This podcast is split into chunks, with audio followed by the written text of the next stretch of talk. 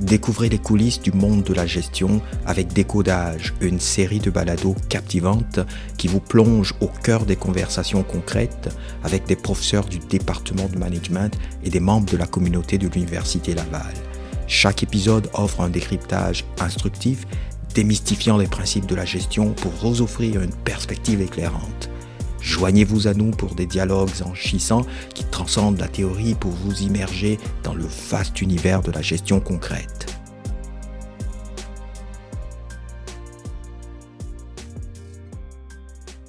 Bonjour, je suis euh, Serge Cablan, professeur de droit au département de management, faculté des sciences de l'administration de l'Université Laval. Et bonjour, Pierre-Sébastien Fournier, professeur euh, en management également à la faculté des sciences d'administration de l'Université Laval. Alors ensemble, on va euh, s'intéresser euh, en particulier euh, à la notion de charge de travail, donc à la charge de travail dans les organisations. Et pour mettre la table, j'aimerais simplement citer un article qui a été publié dans la presse au mois d'août dernier, dans lequel on constatait notamment qu'il y avait, où la charge de travail s'était allongée de 3,3 heures par semaine depuis la pandémie. C'est une étude d'ailleurs qui a été publiée par une de nos collègues, euh, euh, Caroline Biron. Et euh, on fait référence également dans cet article à une autre étude, publiée cette fois-ci par le Bureau national de, recherche économique des États-Unis, qui suggère notamment que la journée de travail moyenne s'est allongée de, de, 48 minutes et que le temps passé en réunion et oui, en réunion, Zoom et consorts, euh, a augmenté de 13%. Alors, ma question pour toi, Pierre-Sébastien, en commençant, c'est euh, notamment euh, cette notion de, charge de travail, est-ce qu'elle est, est, qu'elle est récente ou, ou c'est simplement que la, pandémie a, l'a fait connaître ou a attiré davantage l'attention là-dessus? Est-ce que est-ce que la notion est apparue ou euh, les enjeux qui euh, concernent la charge de travail se sont simplement amplifiés avec la pandémie et tout ce que, tout ce que les mesures qu'on a mis en place pour essayer de la gérer ont pu occasionner? Alors, euh, merci. Euh, ben, la réponse, c'est non. la charge de travail, en fait, c'est un vieux concept qui existe euh, depuis fort longtemps où on sait, on a utilisé ce concept-là pour étudier notamment la charge physique ou le temps de réaction à certains, certains stimuli. Euh, ce qu'on voit de notre côté, la, notion de charge de travail telle qu'on l'utilise, notamment dans un contexte de travail, de santé psychologique, euh, de besoins des individus au travail, ben, notre équipe, on l'étudie déjà depuis au moins 2008. Euh, C'est un phénomène qui, comme vous le dites, pendant la pandémie, a pris euh, beaucoup d'ampleur, notamment à travers le fait que les gens se sont retrouvés plus isolés, à la maison notamment, mais aussi avec l'utilisation des technologies de l'information où on est devenu disponible presque 24 heures sur 24, 7 jours par semaine, hein, si on pousse à l'extrême.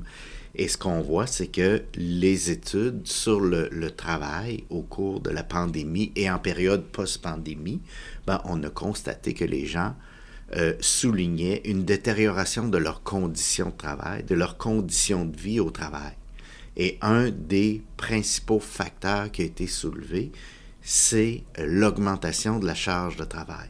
Donc, ce qu'on constate, c'est que tout est devenu urgent on a euh, sorti des heures habituelles de travail, le fameux 9 à 5, hein, où finalement on, a des journées qui s'étalent sur une durée plus longue, une, amplitude de travail qui fait qu'on débute par exemple plus tôt le matin, on termine plus tard le soir.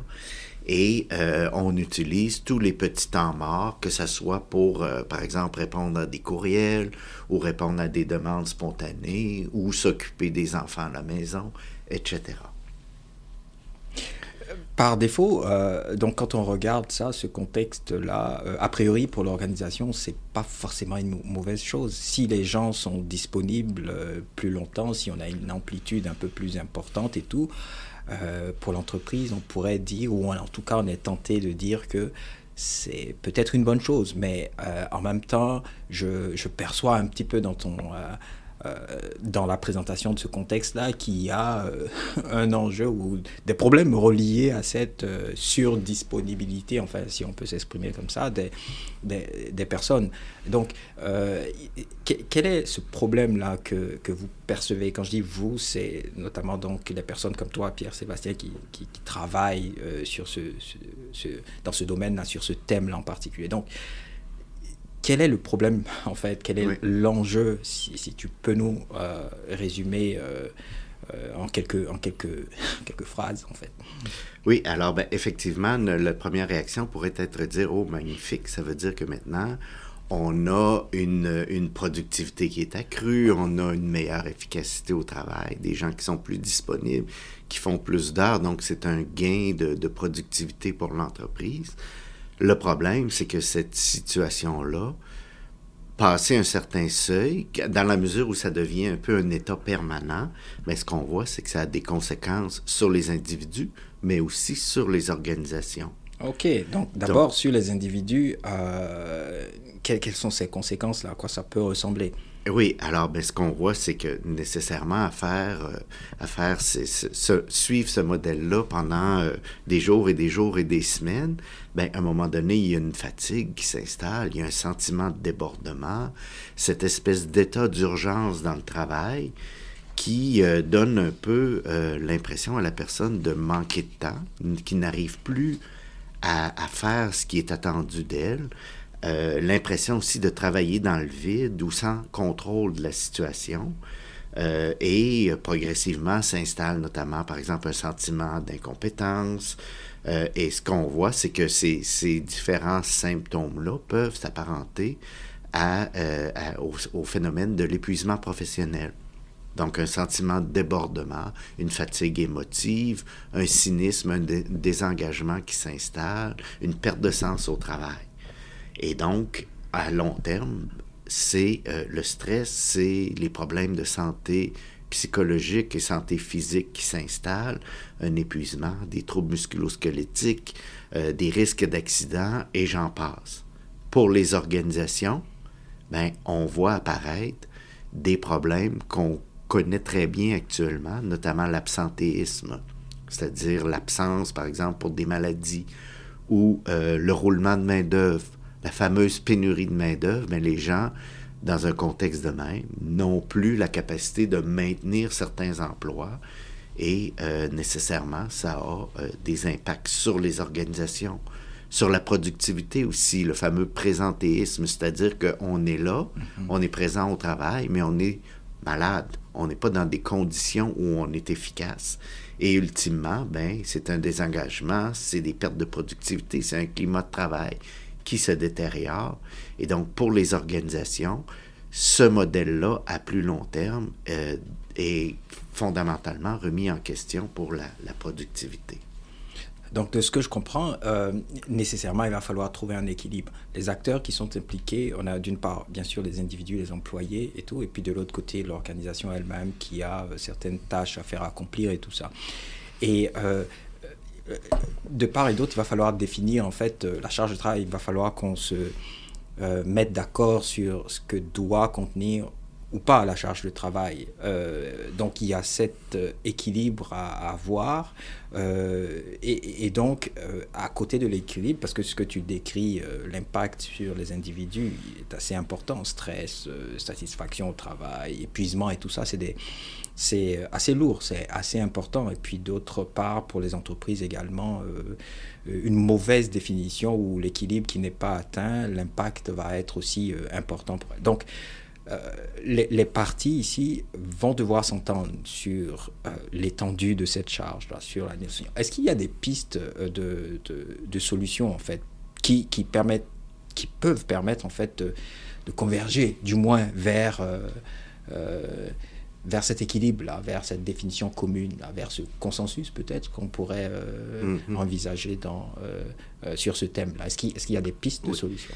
Effectivement, puis un des, une des difficultés par rapport à cette question-là de la charge de travail, c'est justement ce consensus-là qui est difficile.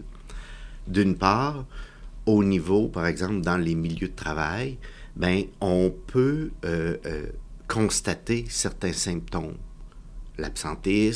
L'absentéisme, la, détresse chez plusieurs personnes.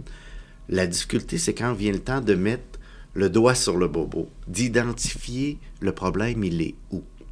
Parce que quand on regarde, par exemple, des indicateurs de performance dans les organisations, souvent ces, ces indicateurs-là fluctuent, très peu. Par exemple, le nombre, euh, le nombre de dossiers traités par jour ou le nombre de patients par euh, infirmière ou euh, le nombre d'élèves par classe, il y a une fluctuation, mais c'est difficile d'expliquer le phénomène simplement par ces indicateurs-là. Et par exemple, des gestionnaires souvent vont dire, ben, je suis aussi victime de cette charge de travail-là. Mes employés me parlent de problèmes qu'ils vivent, mais en même temps, quand je regarde mes chiffres, je ne vois pas le problème. Donc, est-ce que c'est un problème d'individu ou c'est un problème de l'organisation? Puis même chose sur le plan scientifique, ce qu'on voit, c'est que d'abord, la charge de travail, des fois, c'est le phénomène, des fois, c'est les conséquences comme le stress, des fois, c'est euh, les antécédents. Et ça devient difficile d'identifier ce problème-là. Puis c'est pour ça qu'on y travaille maintenant depuis plusieurs années à essayer de comprendre ce phénomène-là. Puis une autre des difficultés, c'est que ce n'est jamais un seul facteur qui se manifeste. Ça se, ça se manifeste dans une situation souvent où il y a un cumul de contraintes et euh, dans un contexte très, euh, très complexe ce qu'on voit, c'est que euh, justement dans cette complexité de, des situations de travail-là, ben, on voit qu'il y a comme trois éléments importants à prendre en compte. D'abord, il y a ce qu'on a appelé la charge prescrite, c'est-à-dire tout ce qui est plus formel dans l'organisation, notamment les indicateurs. Hein. Euh, par exemple, on entend euh, de plus en plus l'enjeu de la charge de travail en fonction du nombre d'étudiants par classe ou euh, du nombre d'heures de travail. C'est des éléments de l'équation qu'il ne faut pas négliger, mais c'est pas, on ne peut pas expliquer le phénomène juste avec ces indicateurs-là. Il y a aussi une partie qu'on a identifiée comme étant la charge vécue, c'est-à-dire tout ce qui est ressenti par l'individu par rapport à son travail. Par exemple, le sentiment d'être débordé, le sentiment de ne pas arriver. Bien ça, ça va générer par exemple, comment on va aborder le travail et ça va aussi générer des façons de faire qui vont être plus ou moins coûteuses pour l'individu.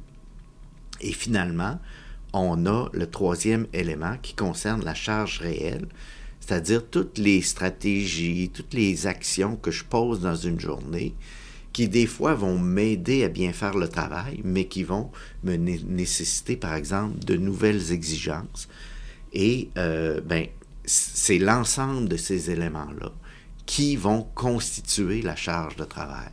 Donc, à la fois les outils, les moyens, les, attentes que j'ai, que l'organisation a envers moi, mais aussi comment moi, dans quel état je suis et aussi quelle action je vais déployer.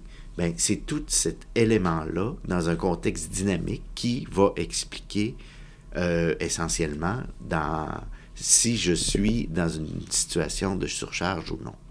Donc, concrètement, pour une entreprise, au moment euh, de négocier un contrat de travail avec euh, un employé, par exemple, euh, il, y aura les, attentes prescrites, mais l'entreprise devra notamment tenir compte, peut-être, tu as évoqué le terme dynamique, donc ça c'est probablement dans l'exécution de, éventuellement du contrat d'emploi mm-hmm. que éventuellement il faudra moduler la charge en fonction de la charge vécue euh, et de la charge réelle. Ou, ou alors, euh, c'est au moment de, d'engager la personne ou de constituer sa charge de travail qu'il faut tenir compte de ces trois euh, paramètres ou de ces trois dimensions-là. Oui, effectivement. Puis je dirais qu'il y aurait comme quatre niveaux d'action sur lesquels on pourrait agir dans un cas comme ça. C'est-à-dire que oui, on peut, par exemple, dire, avec les nouvelles technologies, par exemple, ben, on, on, crée des nouvelles situations plus complexes qui nécessitent des nouvelles compétences, qui nécessitent ci et ça, puis qui génèrent du travail supplémentaire. Mais au-delà de ça, c'est de dire qu'est-ce qu'on peut mettre en place en termes d'outils, de moyens pour soutenir les personnes à faire pour faire face à ces situations-là. Puis habituellement, ben, on a comme quatre niveaux d'action. On a au niveau des individus, hein, ce qui est souvent la solution euh, la plus populaire auprès des entreprises. Euh, on entend notamment beaucoup parler de ce temps-ci des, des saines habitudes de vie. Hein. Ce qu'on dit euh, un peu à la blague, c'est faire du vélo, manger des carottes puis des pommes. Bien, c'est bien, c'est sans doute bien, mais euh, en soi, ça ne règle pas nécessairement le problème. Donc, il y a notamment tout l'aspect de la formation, de soutenir l'état de santé de la personne. Il y a ces éléments-là qui rentrent en ligne de compte mais il y a aussi au niveau, par exemple, du groupe ou de l'équipe. Donc, euh, euh, par exemple, qu'est-ce qu'on peut mettre en place pour favoriser, par exemple, un, travail d'équipe autour de certaines problématiques? Est-ce qu'on est capable, par exemple, de mettre en place des moyens que les, les collègues peuvent se soutenir pour faire face à des situations? Et là, euh, il faut aussi être prudent par rapport à ça, c'est qu'il ne faut pas non plus que toute cette, euh, cette pression-là repose sur le dos des équipes de travail. Parce qu'à un moment donné, euh, les équipes vont subir des pressions, puis là, ben, ça va générer des nouvelles, des, des nouvelles tensions ou des choses comme ça. Et donc, c'est un élément parmi d'autres. Il y a aussi le rôle du gestionnaire qui est fondamental en lien avec ça, notamment euh, tout le soutien que euh, cette personne-là peut offrir, mais aussi euh, ce qu'on utilise souvent, c'est toute la question du leadership SST. C'est-à-dire que le, le, le, ou la gestionnaire est une personne qui a un rôle de, de, tempérer, par exemple, de protéger les membres de son équipe en donnant, par exemple, des outils, en, en établissant des priorités ou des choses comme ça.